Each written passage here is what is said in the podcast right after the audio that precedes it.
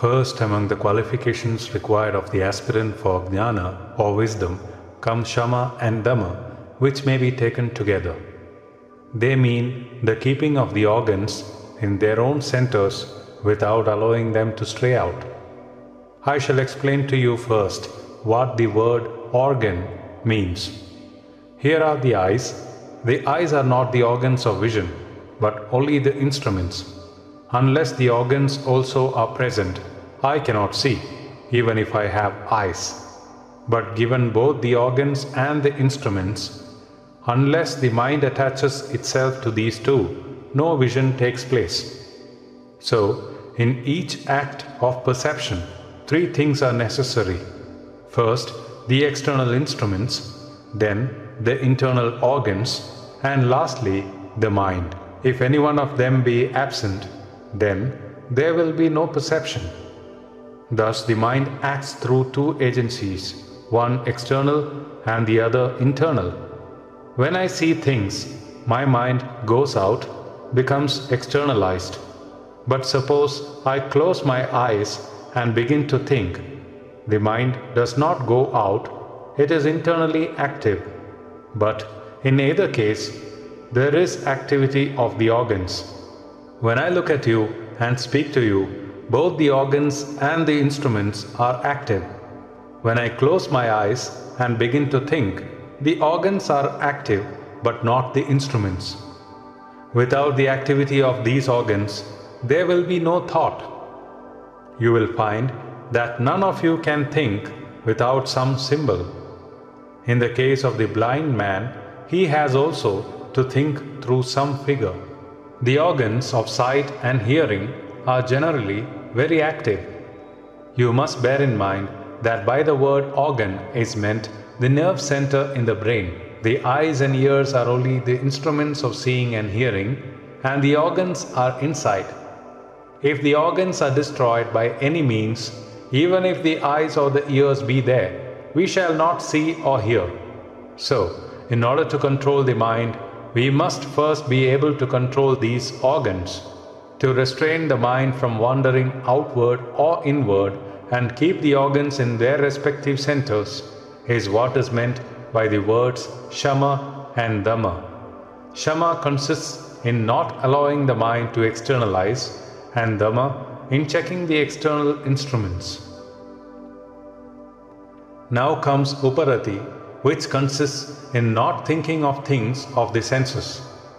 Most of our time is spent in thinking about sense objects, things which we have seen or we have heard, which we shall see or shall hear, things which we have eaten or are eating or shall eat, places where we have lived, and so on. We think of them or talk of them most of our time. One who wishes to be a Vedantin must give up this habit. Then comes the next preparation. It is a hard task to be a philosopher. Titiksha, the most difficult of all. It is nothing less than the ideal forbearance. Resist not evil. This requires a little explanation. We may not resist an evil, but at the same time we may feel very miserable. A man may say very harsh things to me, and I may not outwardly hate him for it, may not answer him back, and may restrain myself from apparently getting angry, but anger and hatred may be in my mind, and I may feel very badly towards that man. That is not non-resistance. I should be without any feeling of hatred or anger, without any thought of resistance. My mind must then be as calm as if nothing had happened, and only when I have got to that state have I attained to non-resistance, and not before. Forbearance of all misery, without even a thought of resisting or driving it out, without even any painful feeling in the mind or any remorse, this is Titiksha. Suppose I do not resist and some great evil comes thereby. If I have Titiksha, I should not feel any remorse for not having resisted. When the mind has attained to that state, it has become established in Titiksha.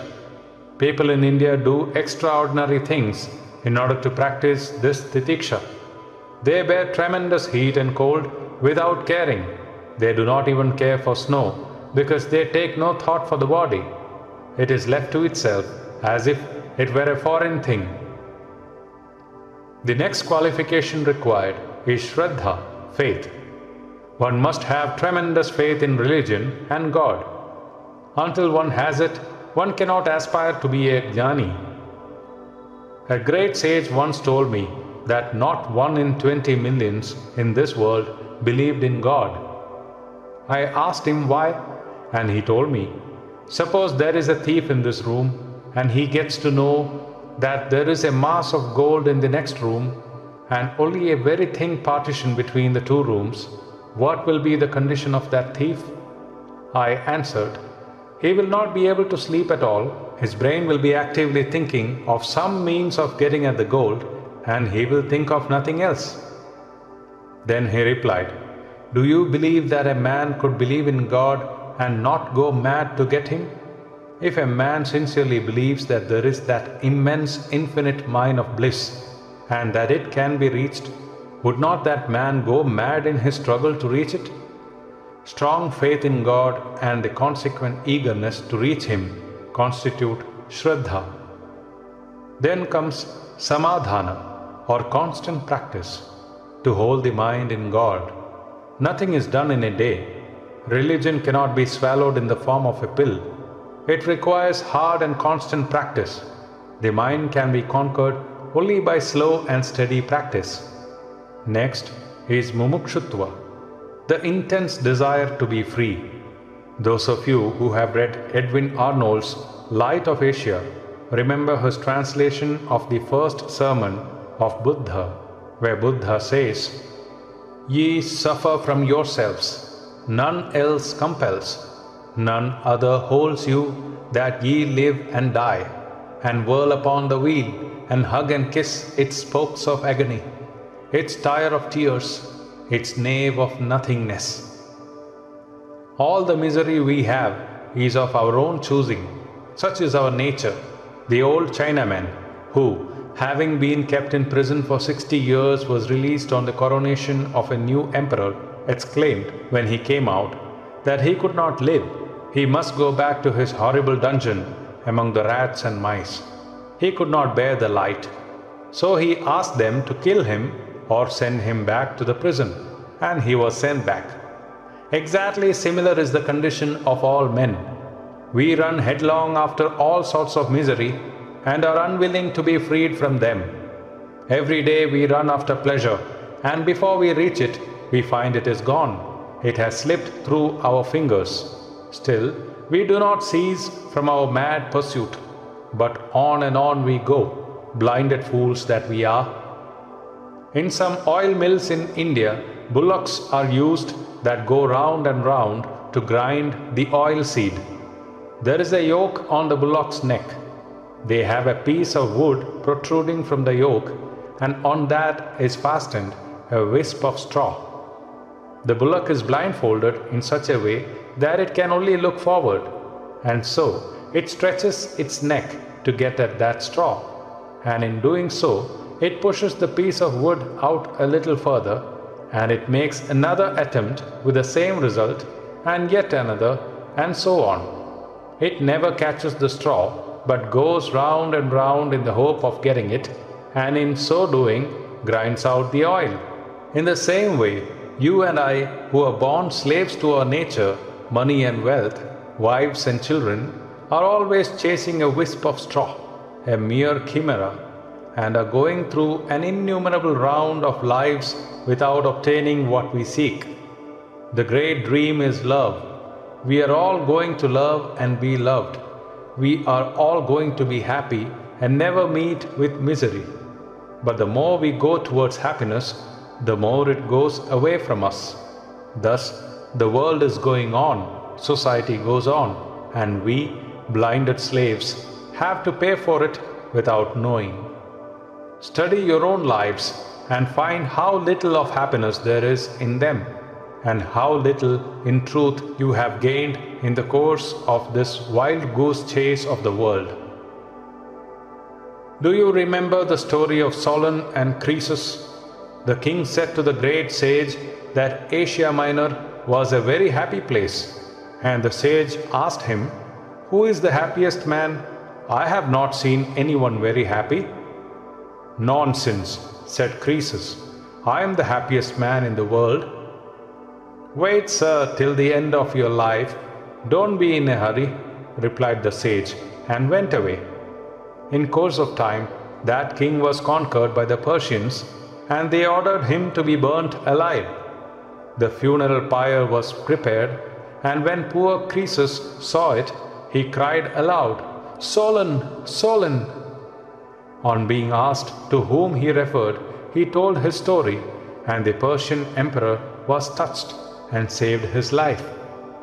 Such is the life story of each one of us. Such is the tremendous power of nature over us. It repeatedly kicks us away, but still we pursue it with feverish excitement. We are always hoping against hope.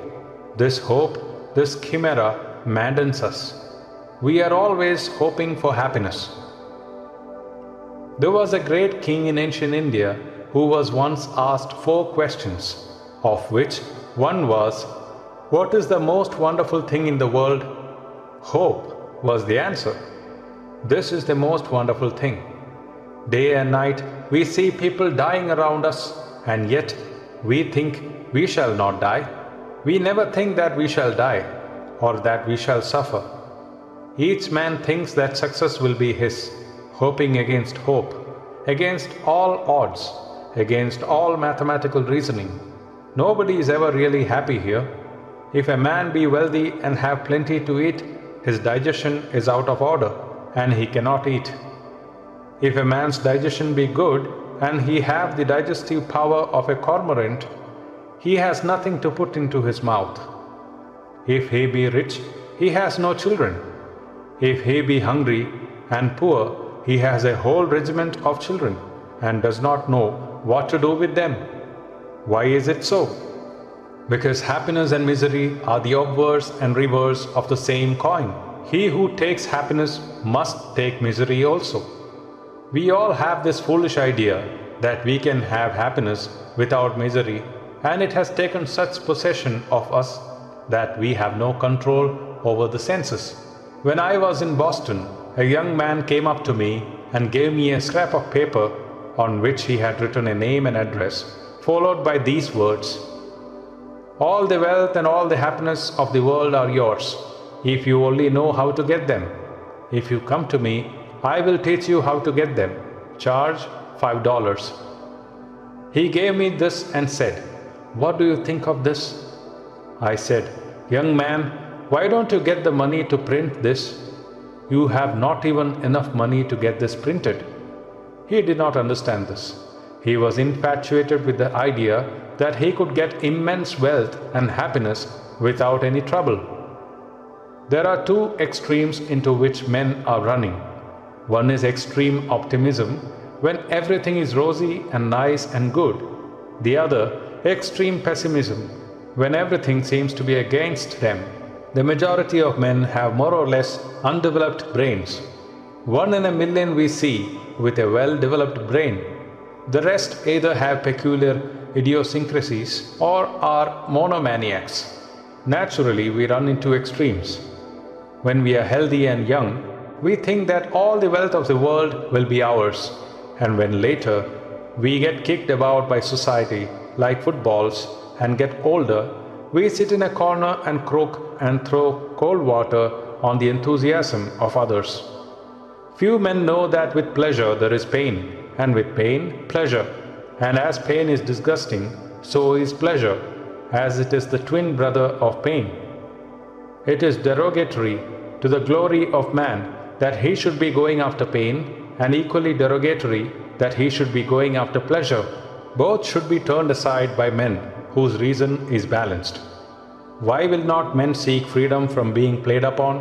This moment we are whipped, and when we begin to weep, nature gives us $1. Again we are whipped.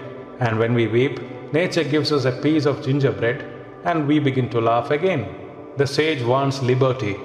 He finds that sense objects are all vain, and that there is no end to pleasures and pains. How many rich people in the world want to find fresh pleasures? All pleasures are old, and they want new ones. Do you not see how many foolish things they are inventing every day, just to titillate the nerves for a moment, and that done, how there comes a reaction? The majority of people are just like a flock of sheep.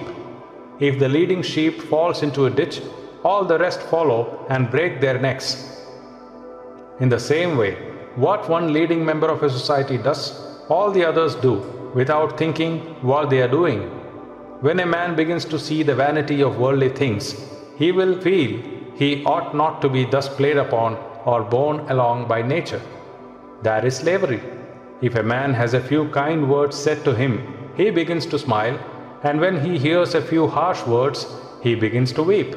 He is a slave to a bit of bread, to a breath of air, a slave to dress, a slave to patriotism, to country, to name, and to fame. He is thus in the midst of slavery, and the real man has become buried within through his bondage.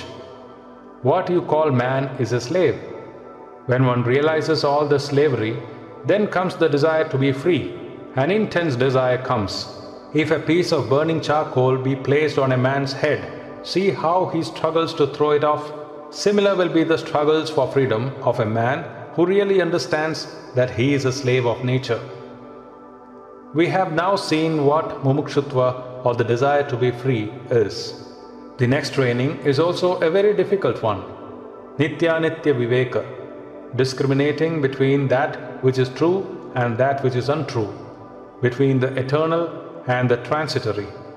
God alone is eternal, everything else is transitory. Everything dies, the angels die, men die, animals die, earths die, sun, moon and stars all die. Everything undergoes constant change. The mountains of today were the oceans of yesterday and will be oceans tomorrow. Everything is in a state of flux. The whole universe is a mass of change. But there is one who never changes, and that is God. And the nearer we get to Him, the less will be the change for us. The less will nature be able to work on us. And when we reach Him and stand with Him, we shall conquer nature. We shall be masters of these phenomena of nature, and they will have no effect on us.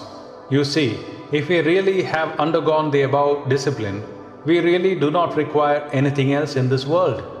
All knowledge is within us. All perfection is there already in the soul.